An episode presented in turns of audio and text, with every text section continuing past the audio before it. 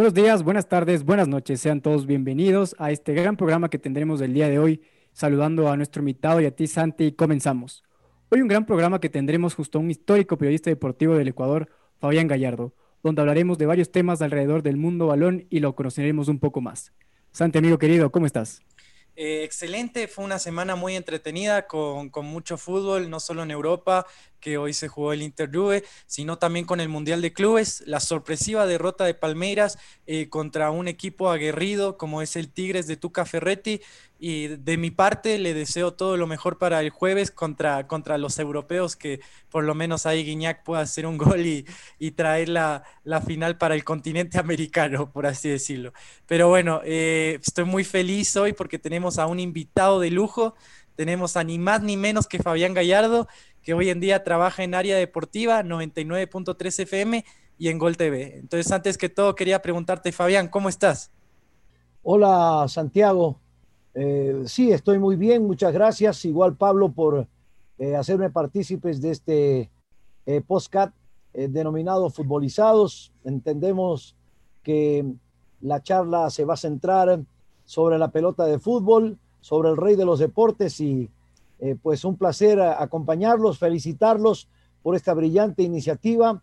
Sigan así, ustedes son los comunicadores del mañana, ya están haciendo presencia en plataformas, en redes sociales, que está totalmente pues volcado a través de estos importantes medios la difusión de todas las actividades, no solo deportivas, económicas, políticas, sociales.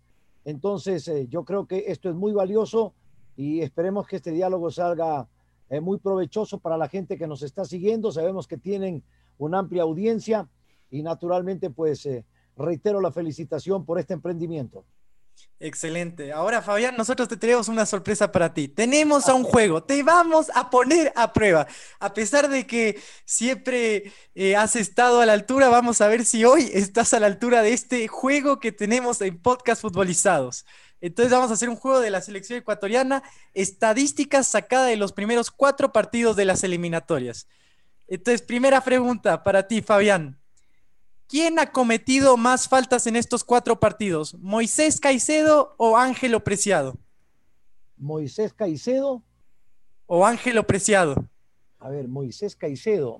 Bueno, hay un, hay un, hay un, un tema muy, interesante allí porque el uno naturalmente al defender, al defender está muy proclive a cometer más infracciones y Moisés eh, Caicedo tiene algo parecido porque su lucha también es en el medio campo en donde se definen los partidos y yo pienso que eh, más cerca, digamos, el que ha cometido más faltas por su trajín en la cancha es Moisés Caicedo. Excelente Moisés Caicedo con siete faltas contra Ángelo Preciado con seis. Entonces, por ahora. Pero yo, mira, saco, saco esa deducción por el trajinar en la cancha, ¿no? Porque si me ponías un delantero, decía yo, los delanteros tienen menos eh, opción, digamos, de caer en faltas porque su tarea es más bien crear, generar, a ellos les hacen faltas, en cambio a un lateral, a un defensa central, a un volante y más aún en la posición que juega Moisés Caicedo, pues eh, están más, más eh, referenciados para que permanentemente estén cortando el juego y, y, caigan en infracciones, ¿no? Excelente. Pablito, para podcast futbolizados, para empatar este partido que viene, viene complicado, viene complicado. Pablito, ¿quién ha cometido más faltas? ¿Gonzalo Plata o Ener Valencia? Gonzalo Plata, eh, Gonzalo Plata. Gonzalo Plata, correcto. Pablito no lo piensa tanto ah. como Fabián, pero correcto. Me acordé de la roja.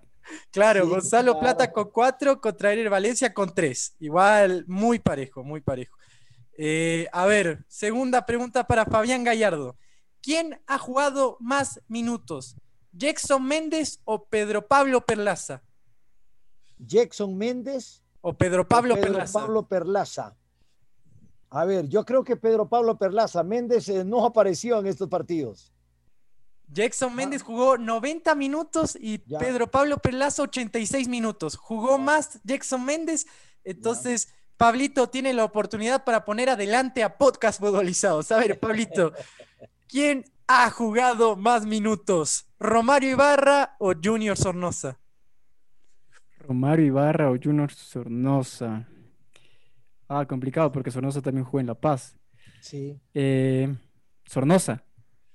No, era Romario Ah. Ibarra con 80 minutos contra 62 de Sornosa. Entonces, por ahora seguimos 1 a 1 Bueno, y todo se define en la última pelota. Acá todo se define en la última, entonces vamos a ver qué sucede. Expectativa al 100%. A ver, Fabián Gallardo, ¿quién ha disparado más veces? No al arco, disparado más veces en general, al arco y afuera.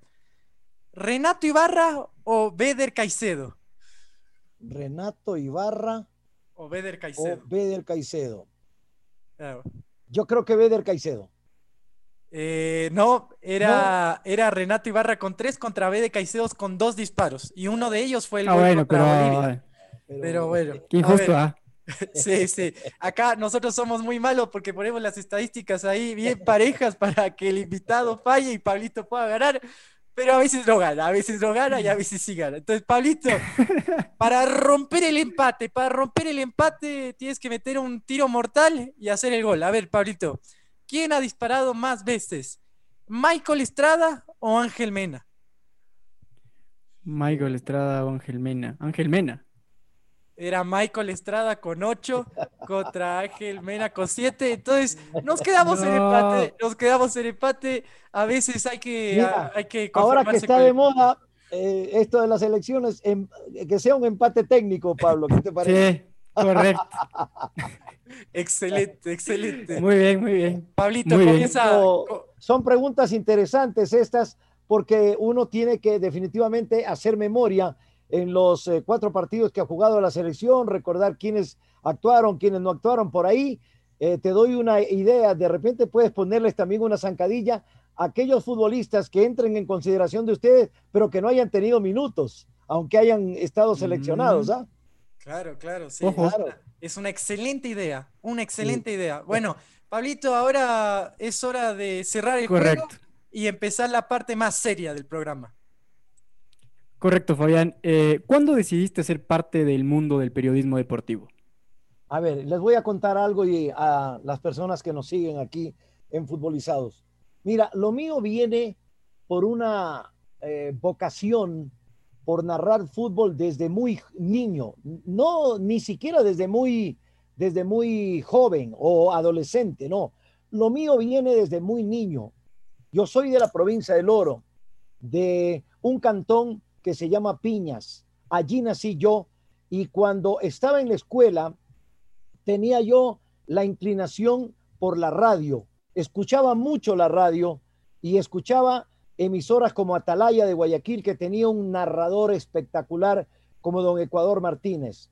Él fue para mí la persona que realmente se convirtió, mira, sin haber sido amigo nunca de él, eh, lo conocí ya cuando estuve a punto yo de ir a, Radio Atalaya en Guayaquil, que me llamaron, que me querían contratar cuando yo ya estaba trabajando acá en Radio Tarqui, que había comenzado a dar mis primeros pasos. Ahí lo conocí a este monstruo del relato. Ustedes son muy jovencitos, pero pueden escudriñar en la historia de la radiotelefonía y el nombre de Ecuador Martínez realmente eh, les llevará, digamos, en ese viaje imaginativo de quienes hicieron historia en el relato. Entonces, esa persona fue la que, la que eh, realmente produjo en mí una admiración absoluta y quería yo narrar como él, imitarlo a él y naturalmente pues creo que con el paso del tiempo yo fui modelando mi, mi propio estilo de relatar, pero esa fue la persona que realmente me encandiló a mí para poderme meter en el mundo, en el mundo de la radio, que es un mundo fascinante. Perfecto. ¿Y cuál ha sido tu mejor anécdota dentro del, del- del periodismo deportivo? Bueno, yo tengo muchas, ¿no? Tengo, La- La más chistosa, capaz, o alguna que te parezca curio- curiosa. mira, voy a contar una que me pasó en España con Carlos Efraín Machado cuando fuimos al Mundial de España 82. Fue mi primera Copa del Mundo. Ustedes no saben la alegría que yo tenía, pero para eso quiero contarles cómo fui yo al Mundial de España. Eh, a Radio Central le daban dos cupos, Carlos Machado, y tenía que poner una segunda persona. Yo tenía 24 años y resulta que me hicieron una prueba en Guayaquil. Me llevaron a una agencia de publicidad porque a mí no me conocían. Yo había llevado unos cassettes de esa época que se grababan los eh, relatos, porque Carlos Machado, que en paz descanse, eh, me lo dijo, dice, lleve un par de cassettes con goles suyos para que lo escuchen y sepan quién es usted. Y resulta que mis cassettes no los escucharon en la empresa Norlop, sino que eh, me llevaron a un salón grande que había una pantalla gigante y me dijeron, te vamos a escuchar narrar fútbol. Relátate un partido del Mundial Argentina 78.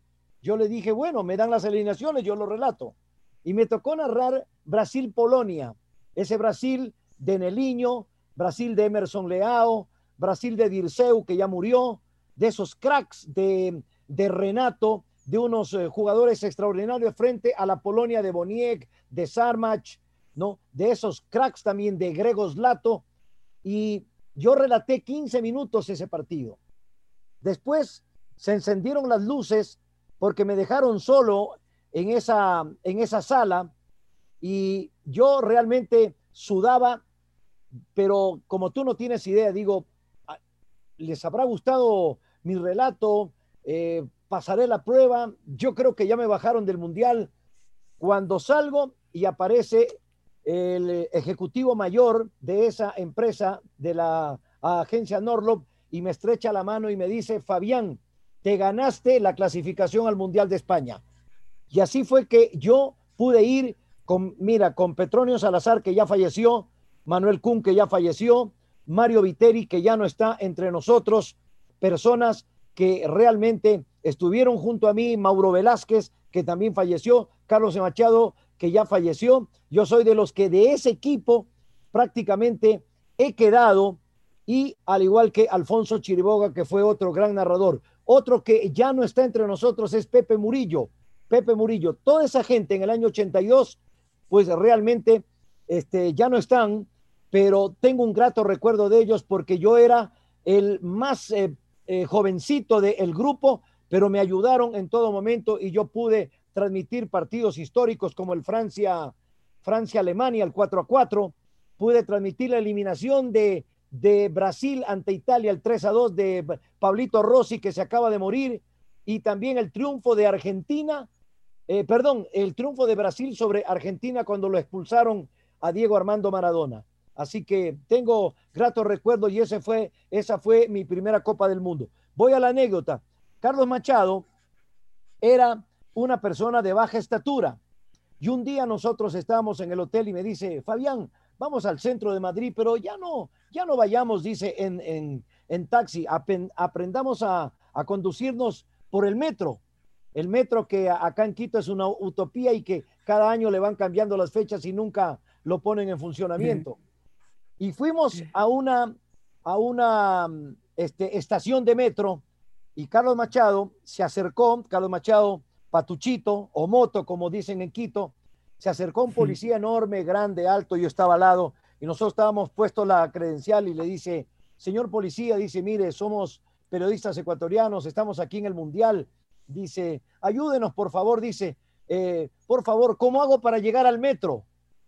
Y el policía lo queda mirando así, de arriba hacia abajo, le dice, hombre, para llegar al metro, crecer, le dice. Y yo le dije a Carlos Machado que esa anécdota permanentemente la voy a contar porque fue una ocurrencia, pero así, hombre, dice, para llegar al metro, crecer, le dijo así. Y fue una risotada y después Carlos Machado me decía, no vaya a contar esa anécdota hasta que en la misma Radio Central la conté y que fue una anécdota que, que yo la recuerdo con mucho cariño. Tengo otra también con Pelé, el empresario en el hotel en el Hotel em, Oro Verde en eh, Guayaquil, lo tenía Pelé en la Copa América del 93 y Gama Visión logró como canal oficial de la Copa América una entrevista con Pelé. Mira, yo me preparé tanto para esa entrevista y fuimos al hotel, la cita era a las 10 de la mañana y llegamos ahí nosotros a las nueve y media. Se alquiló por parte de Gamavisión una suite una suite para que yo le haga la entrevista al Rey Pelé. Y cuando ya bajó Pelé, el representante del Helio Viana me dice, me dice, tiene 15 minutos para eh, hablar con, con Edson, dice. Tiene 15 minutos para hablar con Edson. No se puede pasar ni un minuto más. Yo digo, en 15 minutos, ¿qué le saco a un astro del, del fútbol? Pues prácticamente serán tres, cuatro preguntas máximo. Yo había ido preparado. ¿Y sabe qué pasó? Que yo lo entrevisté a Pelé una hora, diez minutos, porque le entré a Pelé por el tema de su familia y quién, era la, quién eran las personas que lo habían impulsado para ser un gran jugador de fútbol. Y le toqué la fibra más íntima indicando que sabíamos que el primer sueldo que ganó el Santos fue para comprarle una casa a sus padres. Y allí el rey Pelé se abrió y pudimos hablar de todo porque realmente yo le entré en la parte más íntima de él que le gustó, porque si habría entrado por el tema del fútbol, de la Copa del Mundo del 58, cuando con 17 años debutó en Suecia, los goles que hizo en la final, etcétera, etcétera, tenía los 15 minutos. Pero a Pelé le entré por el lado de su padre, Don Diño, Don Diño, que fue el hombre que más lo apoyó y Pelé le ofreció traer la Copa del Mundo de Suecia 58 y cumplió con su palabra. Entonces, esa es otra anécdota hermosa con el rey Pelé. Y te voy a contar una más. Yo me fui a Francia antes del Mundial del 98 a hacerle una entrevista a Michel Platini. Yo no hablaba francés, Michel Platini, de todas maneras, este, es un hombre de mundo y los europeos por lo general hablan varios idiomas. Digo, este francés jugó en Italia, tiene que entender algo de español. Y a la final pude llevar la entrevista muy bien, pero resulta que a los 20 minutos de eh, establecida la charla con Michel Platini, el camarógrafo me hace una, una seña desde atrás, ¿no? Y me dice así, corte, corte, corte. ¿Sabes qué había pasado? Que el tipo en esas caseteras grandes, en esas caseteras grandes, no había metido el cassette, esos cassettes enormes para grabar y estábamos hablando nosotros como sin que se registre absolutamente nada porque la casetera no, la, no había puesto el cassette dentro de la misma y yo digo, Dios mío, y ahora querrá volver atrás claro. 20 minutos. Entonces le digo, Michelle, poniéndole las manos, Michelle, por favor, nos pasó un accidente. Y me dio así una, una palmadita, dice, tranquilo, siga nomás y volvamos de nuevo. Y me tocó volver a hacer la entrevista, pero fueron, pero así, dos minutos en el que se me paralizaba el corazón, si es que Platini decía, oiga, me está tomando el pelo y me voy. Él era el presidente del comité organizador del Mundial de, de Francia. Esas algunas anécdotas que, que yo recuerdo de, de mis años en el periodismo deportivo. Increíbles, increíbles anécdotas. A ver, ¿cuál es el mejor mundial en el que estuviste tú? A ver, mira, como, como, como partida, naturalmente la emoción, el mundial del 82, el mundial del 82, pero a mí me tocaron este, mundiales espectaculares como el de México 86, en donde Argentina fue campeón. A mí no me tocó relatar el gol de Maradona, que me hubiera gustado, me hubiera gustado. Yo estaba en otra sede, estaba yo haciendo ese día Uruguay con Dinamarca, si no me equivoco, en otra sede, pero ese fue un mundial también que nos dejó muchos recuerdos, más aún por la consagración de Argentina, pero sí tuve la suerte de transmitir eh, dentro del equipo con Carlos Efraín Machado la final y me tocó el primer gol a mí de, del Tata Brown, que hace poco falleció con Alzheimer, ese gran defensa de Estudiantes de La Plata, y yo relaté el, el primer gol de Argentina. Ese es un mundial de mucho recuerdo, pero tengo un mundial en donde realmente nos fue bien a nivel de espectáculo futbolístico, a nivel de sintonía, porque realmente nos fue sensacional haciendo pareja con Roberto Bonafón y estaban también allí este, otros colegas periodistas, Patricio Mantilla, Fernando Beir, estuvo eh, Manuelito Cun Ramírez, que ya falleció. Bueno, y ese Mundial de Francia 98 me dejó marcado grandes, grandes recuerdos. El de Estados Unidos no tanto, sinceramente no. No me gustó además una final desabrida, 120 minutos sin goles, fueron a los penales y ahí ganó Brasil. Pero los de, los de España, por ser el primero, eh, el de México 86 y el de Francia 98 fueron sensacionales. El de Brasil, para mí, tiene un, un sabor muy especial porque pude relatar los partidos de Ecuador. Yo no relaté los partidos de Alemania ni antes el de Corea y Japón porque la empresa en donde yo estaba no tenía los derechos, pero me di el gusto con DirecTV de transmitir la Copa del Mundo y estar en los partidos del equipo ecuatoriano y otros encuentros más que me designaron. Así que, bueno, yo creo que estar en un mundial para quien hace relatos y comentarios, estar ya en un, en un partido de fútbol es como se dice, aprobar un examen, ¿no? ¿Y cuál es el mejor partido que te ha tocado relatar? A ver, hay muchos, hay muchos. Por ejemplo, el Perú-Ecuador en Lima, con el fabuloso gol de Tim Delgado y el, grito inmortal de Pocho Harp. Estamos en el Mundial o nos vamos al Mundial, nos vamos al Mundial. El partido Ecuador-Uruguay, que acá en cambio con el empate de Caviedes ya se refrendó nuestra clasificación a la primera Copa del Mundo la victoria de Liga Deportiva Universitaria en Maracaná. Son partidos espectaculares. Eh, bueno, victoria digo porque en los penales ganó Liga, ¿no? En los penales, aunque fueron resultados, cada quien, cada quien triunfó como local, pero levantó la Copa Paturruti y la Liga. Un eh, partido de, por ejemplo, de Barcelona con Sao Paulo, con Cerro Porteño, en Copa Libertadores de América, en donde hizo grandes encuentros Barcelona están dentro de, esa serie de encuentros que he tenido la suerte de relatar. Y el último, el gran triunfo, el único triunfo que tiene Ecuador en, su historia, Santiago y Pablo, con los goles de, de Frickson Erazo y de Felipe Caicedo, jugadas espectaculares de Toño Valencia cuando le ganamos en el Monumental de River a la selección argentina. Correcto, claro. Santi. Eh, sí, bueno, ¿y de dónde nace tu famoso dicho de jueguen muchachos? ¿Y capaz puedes hacer algo parecido ahora en el programa?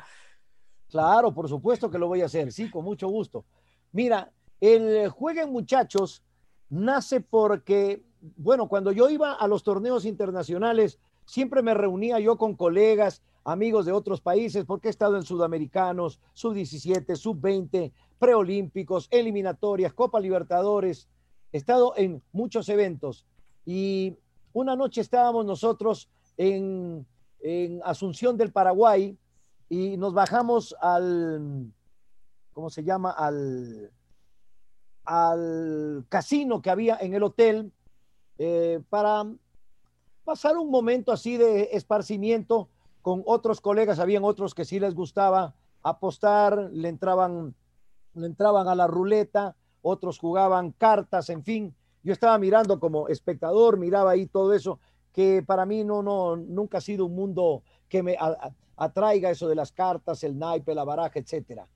Entonces, me puse al lado yo de uno de los compañeros que jugaba a la ruleta y el croupier, el que maneja la ruleta, el que tira la bolita para poner a circular la misma, decía una frase.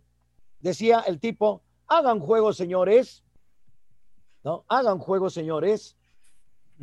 Después, ya cuando la ruleta giraba y ya la bola parecía como que entraba en uno de los casilleros a descansar en el, en el número que sea, el tipo decía, este, no más. Entonces de ahí me salió esta idea de, de, el no va más, por ejemplo, eh, haciendo eh, una comparación con lo que decía el croupier cuando se terminaba todo y nadie podía este, participar en la ruleta. Entonces ya no más, yo le puse el no va más a la finalización de los partidos. Y así cierro yo mis encuentros. Y el hagan juego, señores, lo relaciono con el jueguen muchachos, porque también un narrador colombiano, eh, Benjamín Cuello, tenía esa frase muy, muy parecida a la mía, con la diferencia que él la decía durante el partido y yo la digo solo al arranque del partido. Entonces, de ahí salen, digamos, esas relaciones que han sido frases, han sido frases que han quedado y que son de mi autoría y que naturalmente marcan o son parte, digamos, de, de mi estilo de narrar. Y te voy a hacer otra, otra mm, acotación. El Ecuador, Ecuador, mi país, nace en Asunción del Paraguay, relatando yo con Carlos Machado para Gamavisión la Copa, eh, el preolímpico del 92, en el que el equipo de Draskovic hizo una gran campaña y le ganamos a Uruguay por primera vez con goles del Tanque Hurtado y de Patricio Hurtado. Y cuando mete el gol, el, segundo tanto, Ecuador, en ese partido Chinto Espinosa le atajó un penal al, al volante ese Rubio Tejera, de, defensor de Uruguay que jugaba en la selección charrúa, y Ecuador se crece y le ganamos 2-0. Y cuando mete el gol, el tanque hurtado, ahí viene el grito de Ecuador, Ecuador, Ecuador, mi país, que definitivamente es el sello distintivo mío de cómo yo este, relato mis partidos y más aún con tanto amor por la selección ecuatoriana.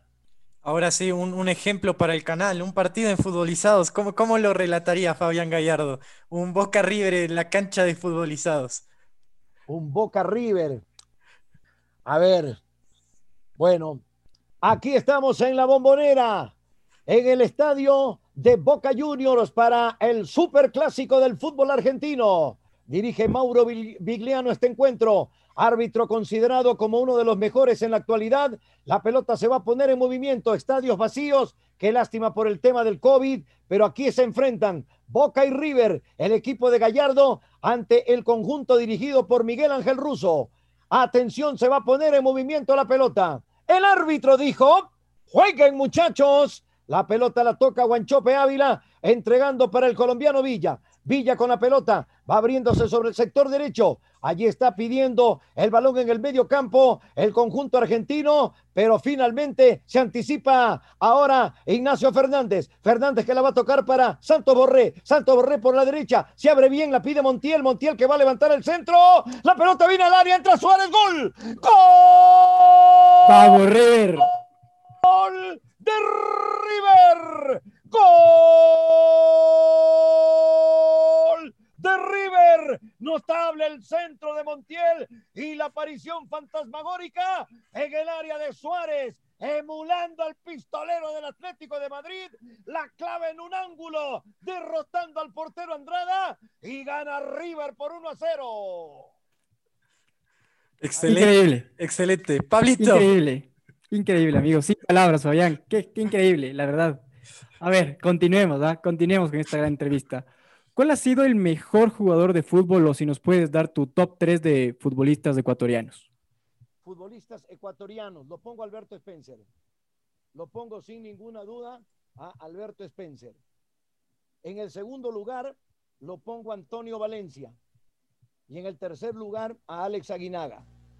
Y hago esta diferenciación entre Aguinaga y Valencia por dónde jugaron.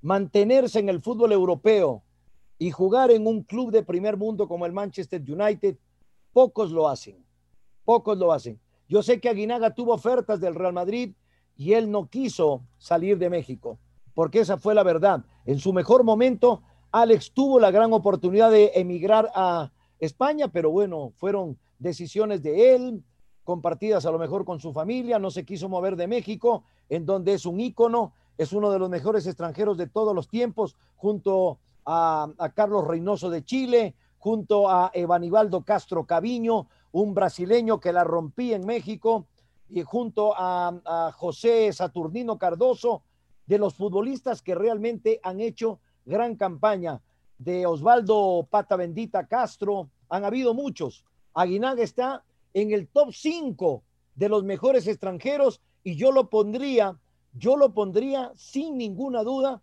de los extranjeros en México, Alex Aguinaga en el primer lugar. Y respecto a, a Toño Valencia, la campaña que hizo Toño, incluso en donde llegó a ser hasta capitán del Manchester United, este, es realmente extraordinario. Lo de Spencer para mí no tiene discusión, porque antes el fútbol suramericano era superior al europeo y Spencer hizo goles en todas las canchas, además de un ser humano excepcional, una persona extraordinaria que realmente puso en alto el nombre de nuestro país. Nunca, pese a las ofertas, dejó de ser ecuatoriano y se dejó tentar por eh, lo que lo amaba el pueblo uruguayo, que se convierte en uruguayo para que pueda jugar. Vistió la celeste en un par de ocasiones, pero la camiseta de él era la camiseta amarillo, azul y rojo, y eso para mí realmente tiene una validez extraordinaria. Sí, la lealtad en estos tiempos de, mucho dinero es, complicada. Pero bueno, ahora pasemos a temas de actualidad futbolística. Salió a decir Luis Changó, eh, presidente del Mushuk Runa, que el Barcelona es campeón gracias a la Liga Pro y no a sus méritos. ¿Qué opinas de esta polémica frase del presidente del Mushuk Runa? Bueno, mire, yo les digo una cosa. Eh, en, estos tiempos, en estos tiempos de pandemia, en estos tiempos de, eh, que se utiliza mucho las redes sociales, este, hemos visto eh, pugilatos verbales entre dirigentes y yo más bien me enfocaría en que ya esto debe parar.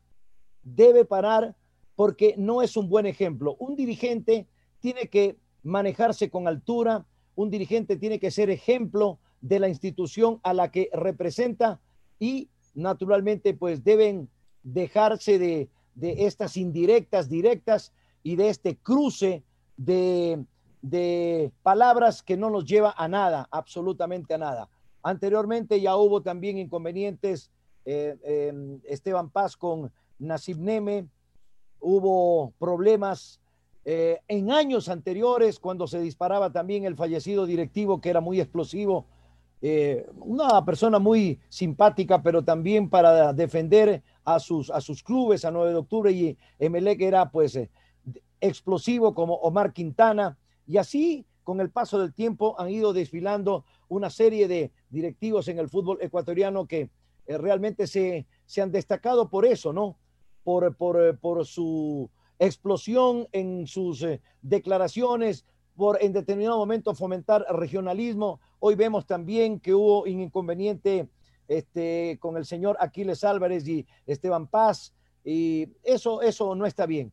Incluso yo lo entrevisté en la radio en área deportiva a Esteban y Esteban se arrepiente de, de haber respondido o haber también devuelto, digamos, este tipo de, de declaraciones. ¿Por qué? Porque eso no le hace bien al fútbol. Ecuador es uno solo. Hoy tenemos una selección que trata de enrutarse a una Copa del Mundo y los clubes tienen que estar alineados de, de, detrás del equipo tricolor, empujando ese carro y naturalmente defendiendo a sus colores. En los últimos tiempos ha estado el doctor Chango como gran protagonista, que también, pues él no se guarda nada, dice lo que piensa o piensa lo que dice, no sé cómo quieran interpretarlo los, los internautas de futbolizados, pero eh, no, no, eso no lleva a buen camino. Incluso se van ya a otros temas hasta personales. Eh, Álvarez eh, dice, si lo veo a Esteban Paz, le saco la mano. Esteban Paz se dispara y realmente eso no está bien. Yo creo que deben bajar los fusiles, dejarse de apuntar y dar ejemplo y definitivamente conducir a sus instituciones como lo han hecho exitosamente y verán que el fútbol va a cambiar. Lo de las afirmaciones del doctor Chango, eh, yo no te puedo decir este, eh, si está bien eh, que él haya aseverado esto, ese es su sentir, pero creo que Barcelona ganó, ganó el campeonato en buena lid, ganó el partido que tenía que ganarlo en el cobro de los penales y definitivamente dio la vuelta olímpica en Casablanca y a otra cosa. Yo creo que el, el fútbol hay que tomarlo así como un deporte en donde se gana, se pierde y se empata. Yo siempre he dicho también que los récords son para batirlos. Si un atleta puso, puso X marca, viene otro para batirla, para pulverizarla, para terminarla. Así también hay invictos prolongadísimos como el que tuvo liga con Barcelona que no ganaba, pero bien lo han dicho hasta el mismo Esteban Paz, don Rodrigo decía, en algún momento esto se va a acabar. Y ya para mí se terminó, por más que digan que en los 90 minutos el partido terminó empatado, pero dio Barcelona una vuelta olímpica y ya yo creo que esto esto debe terminar allí y que el campeonato siga, que el fútbol siga y que esto no provoque distanciamientos, enojos y más aún esa rivalidad dañina que tanto nos eh, afecta a los ecuatorianos como es eh, el bendito o mal llamado regionalismo. retiro la palabra bendito, mal llamado regionalismo al que nos quieren meter políticos, dirigentes y que naturalmente el periodismo no debe caer y la afición deportiva tampoco. Correcto, Fabián. Eh, muy de acuerdo con las palabras que tú nos acabas de contar. A ver, ¿cuál es tu pronóstico para esta próxima Liga Pro? ¿Cuál puede ser campeón, equipo que desciende, equipo sorpresa? A ver, mira. Yo digo lo siguiente. Hay equipos que apuntan al título y se arman con esa predisposición. El mismo Barcelona. Barcelona busca ahora la estrella 17 Liga Deportiva Universitaria, que ha mantenido la base y está trayendo hasta el momento dos refuerzos y puede venir un tercero que es Anderson Julio. Está Independiente del Valle, que es un club ejemplar, extraordinario y de paso les digo, me alegra mucho que ya la comunicación de la Comebol declaró que toda esa serie de lloriqueos y reclamos de técnico universitario y su dirigencia eh, avalados por los del Colón de Santa Fe que querían ganar en la mesa lo que no pudieron en la cancha, se haya terminado porque Independiente hizo bien las cosas. Lo llevaron al terreno de la parte administrativa o al escritorio y allí también les ganó Independiente del Valle con un arma, la verdad sobre el caso de Pinos, la inscripción de Pinos, que nuevamente fue ratificada por jueces y por eh, gente de la Conmebol que le dieron la razón a Independiente. Eso quería dejarlo como un paréntesis que me alegra mucho. Independiente es un legítimo ganador de la Sudamericana del 2019 que nos enorgullece. Entonces, volviendo con el otro tema, hay equipos que están en el top arriba, son cuatro o cinco equipos. Católica se quedó porque para mí hubo un desgaste del plantel en la última parte y con lesiones eh, musculares y de, y, de, y de COVID que lo mermaron en la instancia final, como lo mermaron a Liga Deportiva Universitaria, que ustedes vieron lo que ocurrió. Pero son equipos que apuntan al título. Emelec es una incógnita. Siempre este, no se lo puede descartar Emelec porque es un equipo grande, un equipo que pelea títulos, no que participa, sino que pelea. Entonces está entre, entre esos cinco clubes el gran protagonismo que van a tener y veremos qué pasa con los esfuerzos que ha hecho Delfín para reestructurar su equipo, el Cuenca estabilizar primero su, sus finanzas y en el caso de Macará de Ambato y de Sociedad Deportiva Aucas que quiere dar un paso mayor y meterse ya en el círculo de los grandes. Pero va a ser un campeonato en general atractivo, bonito, disputado, me gusta el formato y esperemos que en diciembre este, alguno de estos equipos pues esté nuevamente, en el caso de Barcelona, levantando el trofeo o Liga se reivindique o aparezca alguno de estos otros equipos, porque ya Independiente, ellos mismos dicen ya es hora de que demos una vuelta olímpica a nivel nacional, como, como hemos sido grandes protagonistas de torneos internacionales. Excelente. Ahora pasemos un poco más a la materia de la selección que ya en marzo se vienen las eliminatorias. Te quería preguntar, ¿Por qué Alfaro ganó, pero por, qué le fue tan bien en estas eh, cuatro fechas desde lo táctico? ¿Qué crees que desde lo táctico Alfaro hizo bien y por eso pudo obtener la cantidad de puntos que ha obtenido hasta el momento? Mira, don Vicente del Bosque decía una frase y hablaba de los misterios del fútbol. Aquí la incorporo yo a esa frase de don Vicente del Bosque, los misterios que tiene el fútbol. Ecuador a un mes de las eliminatorias no tenía técnico. Peor selección, peor un equipo. Y después de los tropezones que dieron y las equivocaciones garrafales de traer un europeo porque pensaron que, ah, vino un europeo y nos dio la Copa Sudamericana y los europeos están de moda y hay que traer un entrenador con mentalidad diferente. Nosotros tenemos que ver que estamos acá en Sudamérica y quien mejor entiende al jugador sudamericano es el técnico sudamericano. Miren lo que le acaba de pasar a Colombia con Queiroz. Ahí está. También dejaron de lado a los técnicos colombianos, ya no le servía Peckerman que tanto bien le hizo al fútbol colombiano y empezaron con el clásico Borra y va de nuevo para tratar de inventarse, ¿no? esto de que lo europeo es mejor. Sí, son buenos técnicos. Acaba de, mm, ganar el Palmeiras con un brasileño. Antes Jorge Jesús fue campeón con el Flamengo y Ramírez con el Independiente. Pero a nivel de selección, lo que hizo Gustavo Alfaro, primero, el, el haberlo escogido a él, ahí acertó la dirigencia de la Federación Ecuatoriana, que se enfrascó más en problemas entre ellos, entre directivos que querían sacar a unos, eh, ponerse ellos, lo que pasó con Francisco Egas. Menos mal que la cosa ya se calmó. Y allí aciertan, aciertan porque habían varios candidatos. Estaba Almeida, estaba eh, Crespo, que acaba de renunciar a Defensa y Justicia y que le dice no, al igual que Almeida a la selección chilena. Miren ustedes, estaba eh, Becasese, sonó el nombre de, de Luis Felipe Escolari. Se hablaba de la vuelta de Suárez y terminaron eligiendo a un entrenador que si nosotros nos habríamos dejado llevar del periodismo argentino, no llega acá Gustavo Alfaro. ¿Recuerdan ustedes la guerra que le hizo al mismo periodismo argentino, que era un técnico defensivo, que era un entrenador que solo pensaba en defenderse, en tirarse atrás, que tenía como premisa aglutinar gente, especular con la contra. Miren, si nosotros nos ponemos a hacer oído a eso y los dirigentes también, que ellos son los que deciden y los que tienen que poner la plata, a lo mejor no aterriza en Ecuador Gustavo Alfaro, pero se pusieron tapones en los oídos y además hicieron una consulta con un hombre importante ahí que pocos saben, que se llama Jorge Célico.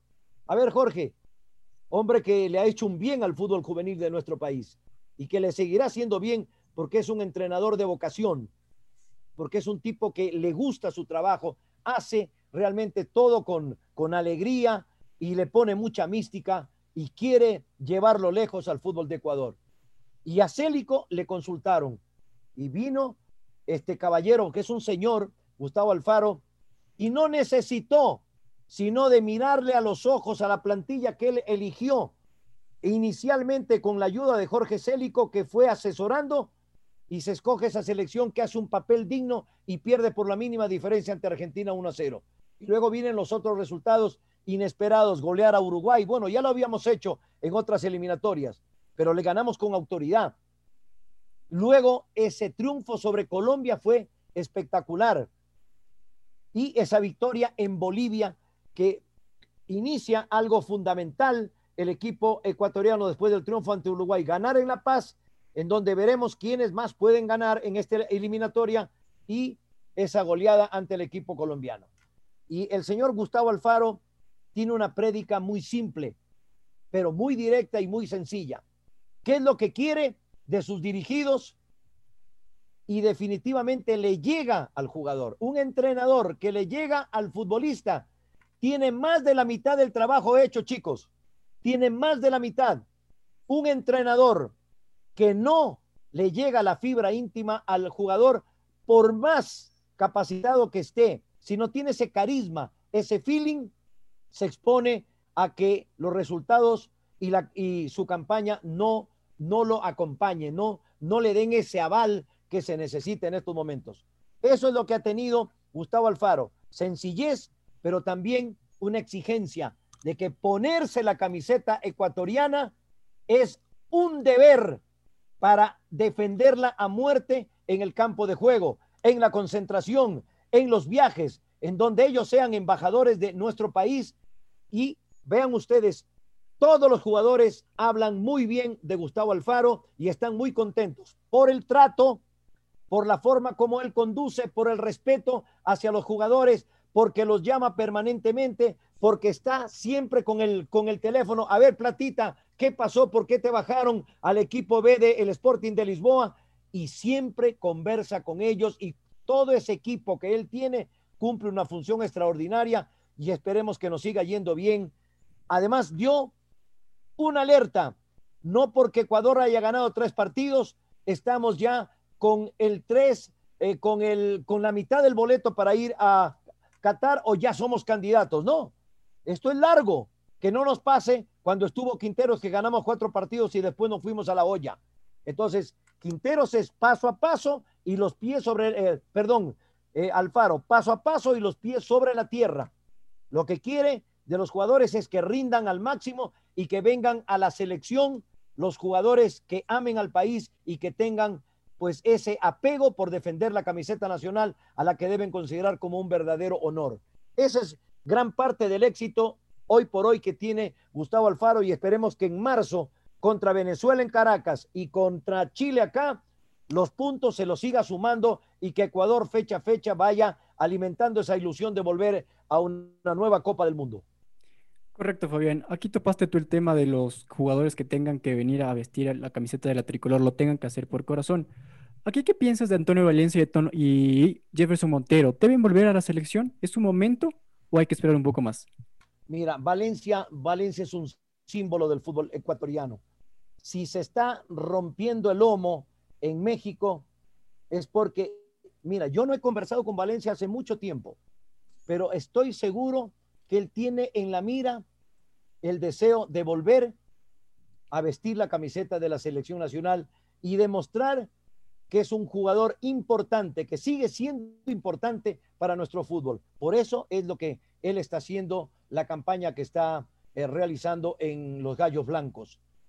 Montero, Montero tiene un problema que se lesiona muy eh, asiduamente acaba el mismo cuerpo médico de el Querétaro con preocupación señalar que volvió a resentirse en el aspecto muscular.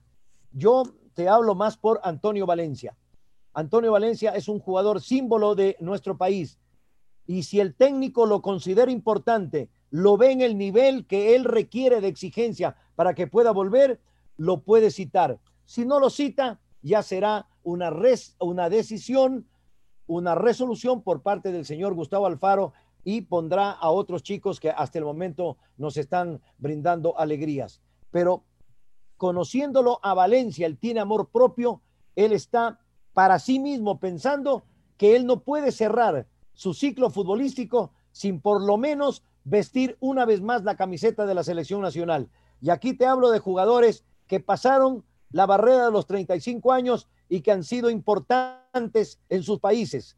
Jugadores que han defendido hasta casi cerca de los 40 años a la selección de su país. Te doy solamente un ejemplo de Yepes. Yepes, que hoy es el gerente deportivo de la Federación Colombiana de Fútbol, Mario Alberto Yepes. El mismo Farid Mondragón, que es uno de los arqueros más longevos.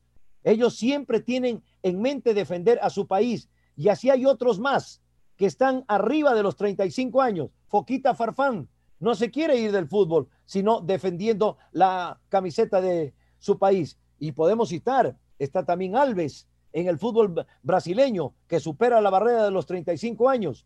Tiene una gran motivación jugar al fútbol y vestir la camiseta de su país, porque ese es el compromiso que ellos adquieren consigo mismo hacia la afición deportiva que los valora, que los respeta, porque aquí también en Ecuador lo maltratamos inmisericordiamente a Antonio Valencia. Por eso se fue de liga y por eso ahora está en México dando todo y representándonos a nuestro país. Qué alegría saber lo que dicen en México.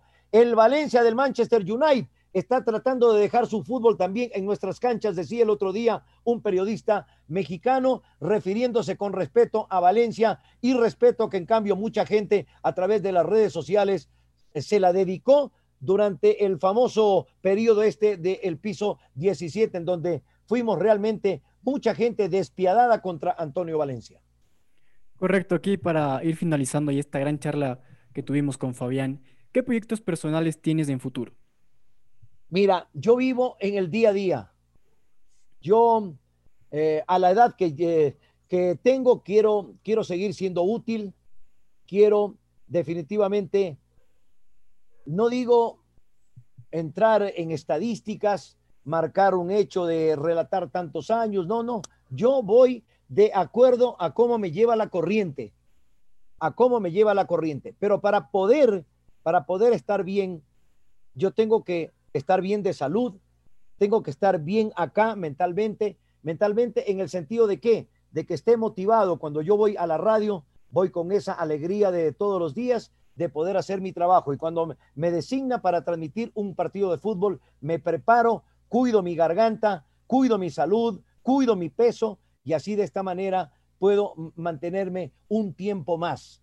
Cuando yo ya vea que voy a tener dificultades por el paso del tiempo, porque esto es un desgaste emocional y físico, naturalmente que tomaré la decisión de dejar esta amada profesión, me enfocaré en otros aspectos. Mira, yo tengo, por ejemplo, como proyecto de vida, de vida, dar charlas a las personas que, que, me, la, que me la pidan sobre mis experiencias profesionales, dirigirme a grupos, pero eso será más adelante. Mientras tanto, hoy estoy enfocado en seguir relatando eh, los partidos de fútbol con la emoción, con el mismo cariño, con la misma pasión del primer día. Y les digo a ustedes, muchachos que son jóvenes, ustedes que ahora tienen las facilidades de eh, cómo poder conectarse, de cómo poder hacer un trabajo, eh, lean mucho, lean mucho. La persona que lee enriquece sus conocimientos. La persona que en todo momento vive con pasión su profesión va a crecer y va a ir puliéndose y por sobre todas las cosas va a obtener satisfacciones. Sigan así ustedes, pero que esto no lo tomen como un trabajo, sino como parte de ustedes, de una realización profesional en cuanto se refiere a la vocación. Por eso yo pongo en mi cuenta de Instagram que recién lo abrí, mira que recién abrí el Instagram, recién abrí por sugerencia de unos compañeros en la radio, pero la tengo también en mi cuenta de Twitter. Hago lo que me gusta para no tener que trabajar. Esta profesión de periodismo deportivo no me ha hecho millonario, pero me ha hecho rico en amigos, rico en vivencias y eso realmente es parte, parte de la vida del ser humano. El haber tenido la posibilidad, la posibilidad de, de, de desarrollarte, de expresarte en el don que te dio Dios. Dios nos puso en este mundo para tener una realización personal, pero también con un don, con un don especial. Hay gentes que son muy buenos para la, la pintura, para cantar, para tocar un instrumento, ¿no? Que son muy capaces en una mecánica, en una carpintería. Dios nos pone un don a cada uno. A mí me dio el don de la palabra y de expresarme relatando fútbol y transmitiendo emociones, que es lo que yo hago a través de eh, un relato en un partido de fútbol. Entonces, eso trato de hacerlo bien. Y en determinado instante, cuando yo vea que las fuerzas me fallan o que no tengo tanta motivación como la tengo o la sigo teniendo hasta ahora, pues yo soy la, la persona que tengo que hacia, hacia mí mismo hacerme un acto de reflexión y decir, Gallardo, no va más o Gallardo para.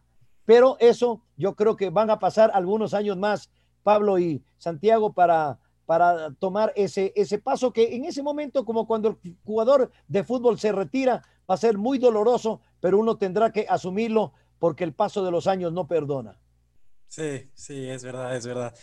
Pero bueno, ahora vamos a hacerte una pregunta medio extraña. A nosotros nos gusta mucho River y nos gusta mucho Boca. Entonces, Fabián Gallardo, ¿a qué equipo prefieres? ¿De qué equipo eres hincha? ¿River o Boca? River o Boca. River o Boca. Mira, yo te soy sincero, a mí me gusta el fútbol de River. El fútbol de River me gusta. Boca, eh, yo sé que tú eres boquense, ya me doy cuenta. Boca es corazón, es temperamento, es fibra combativa. River es un cuadro más estilizado. Los de River no juegan al fútbol, juegan a la pelota. Es totalmente distinto. Jugar a la pelota, Pablo, se aprende en el potrero, en la canchita del barrio, en la esquina de la calle donde tú vives y has compartido con tus amigos, en el patio del colegio. Allí se juega al fútbol. En, eh, perdón, allí se juega a la pelota. Jugar al fútbol es diferente porque tú ya tienes un adiestrador, un entrenador que te ve tu capacidad, tus condiciones, para ubicarte dentro de un campo de juego en donde tú tienes que privilegiar primero tu función colectiva sobre la individual. Entonces, ahí es jugar al fútbol. Pero yo me decanto por River te cuento, yo tengo una foto, algún rato se la voy a mostrar con el Beto Alonso, cuando el Beto Alonso estaba en el año 76 en su mejor momento en River, me lo presentó en la cancha del Monumental de River. Fuimos a ver al hijo del Toscano Rendo que jugaba en la tercera y de repente llegó el Beto Alonso a mirar a los chicos de la tercera. ¿Sabes? Era como que se hubiera aparecido el Espíritu Santo. Los chicos, la alegría que tenían de verlo al Beto Alonso, uno de los grandes de River, como La Bruna, como Pedernera, como Lustó, como Carrizo, ¿no? Como JJ López, Mostaza Merlo, Perfumo, el Pato Fillol, en fin. Entonces, te digo, me gusta más el, el, el, el fútbol de River. Sin embargo, Boca es un equipo aguerrido, un equipo sin renunciamientos, que por algo hacen uno de los clásicos más importantes del planeta. Yo creo que junto con el, eh, con el Real Madrid-Barcelona, el Boca River, el Boca River son los dos partidos que captan el mayor interés del aficionado del planeta, del planeta. Ni siquiera el Juventus Milan, ni siquiera el Flamengo Corinthians iguala a esa efervescencia y a esa adhesión de unos y otros que adquiere el ver un Boca River y el ver un, un Real Madrid Barcelona. Te cuento, yo vi un Boca River en la bombonera. Tuve la suerte de ver, de ver cuando tapaba Gatti, cuando jugaba Pernía, Mouso, Tarantini, cuando jugaba Mario Nicasio Sanabria, Darío Feldman. Ese Boca River me lo vi y River estaba con jugadores como Pedro González, como em, Leopoldo Jacinto Luque, Mario Alberto Kempes. Esa dicha me di de ver en una de las plateas de la bombonera, en un viaje que yo había ido con Liga y Nacional a Copa Libertadores y nos tocó un viernes un Boca River en la bombonera que fue algo realmente inolvidable, inolvidable. Lo vimos desde uno de los palcos del Estadio de la Bombonera, en donde me di el gusto de transmitir para Ecuador la despedida de Diego Armando Maradona en su partido especial en el día de la famosa frase, la pelota no se mancha. ¿Qué más le puedo pedir a la vida, mi querido Santiago, mi querido Pablo, si el fútbol ha sido tan generoso conmigo que me ha permitido estar en momentos especiales, transmitirlos, vivirlos y poder observar lo que es este maravilloso entorno del rey de los deportes, el fútbol. A la pelota le digo, como le decía Alfredo Di Estéfano, gracias vieja. Así le decía y la frase la emitía con veneración, con veneración, como Carlos Machado. Carlos Machado tenía un monumento en la radio nueve emisora central. Era una pelota de fútbol y un micrófono, un micrófono que ponía en evidencia lo que ha sido la vida profesional en donde él se realizó y, triunfó un balón y un micrófono y decía, gracias a ellos soy lo que soy. Yo podría repetir lo mismo también, muchachos. Así que pónganle ñeque, crean en ustedes y permanentemente prepárense, estudien, que les guste el fútbol, que sean obsesionados como Bilardo, como Bielsa, como esos técnicos, como Guardiola, obsesivo, que no dejan un cabo suelto, un cabo suelto para poder triunfar, para poder llegar. Si se van ustedes a meter al periodismo deportivo, háganlo con pasión, que de esta manera van a poder llegar, muchachos. Increíble, increíble las palabras que Fabián Gallardo nos, nos dice, las anécdotas. También eh, una gran charla que definitivamente la que tuvimos del día de hoy. A ver, la última pregunta, Fabián. ¿A quién retas para la siguiente entrevista aquí en Futbolizados? A ver, reto, reto, o sea, para, para estar con otro. Claro. Para estar con otro. Bueno, bueno, tengo tan, tan buenos amigos. Más bien lo que más bien podríamos hacer es una charla de fútbol. Claro. una charla de fútbol. Yo soy un periodista, un periodista eh, que estoy ya en el crepúsculo de mi carrera. Hay otros que están en el renacer de su carrera, están iniciando, otros que ya llevan cierta experiencia. Por ejemplo, mira, me gustaría eh, conversar con, si no es con Carlos Víctor Morales, eh, me gustaría con, con Andrés Gujmer, por ejemplo, que son mis compañeros hoy. Yo hice una dupla extraordinaria con Roberto Bonafón, pero de repente no sé si los tiempos le den a él, pero yo como tengo mayor relación ahora, eh, podríamos eh, encontrarnos con ellos. Con ellos también tenemos un sinnúmero de vivencias en Copas del Mundo, en torneos internacionales que realmente nos han dejado muy felices el haber acompañado a los equipos ecuatorianos y a nuestra amada selección y podría salir eh, una charla sabrosa. Así que organícenla, no hay ningún problema. Y hay una chica, hay una chica que, que debutó conmigo el, día del debut, sudaba más que testigo falso, Joana Calderón.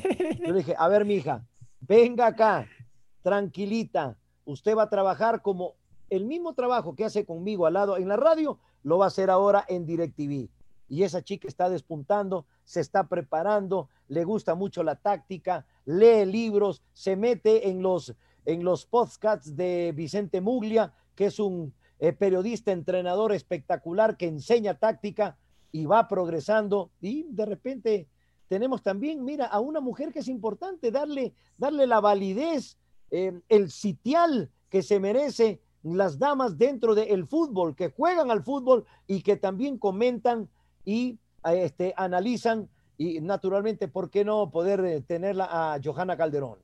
Sí, a, la Jova, por suerte, ya tuvimos la oportunidad de, entrevistarla, así que chicos, si quieren revisar el, el, video que ya está en el canal, pero podemos tener otra charla, otra nueva charla. sintonía. Sí, sí, sí, sí, sí. Ella nos sube la sintonía y pueden hacerle hacer unas cascaritas porque le encanta el fútbol y le pega muy bien a la pelota. Sí, sí. Excelente. Bueno, fue un tremendo capítulo. Lastimosamente no pudimos ganar el juego del comienzo, pero son cosas que pasan. Nos llevamos un empate a casa. Eh, Pablito hizo un buen gol. Fabián Gallardo lo empató y nos quedamos así. Pero la charla fue. Empate técnico. Empate técnico, como dijo.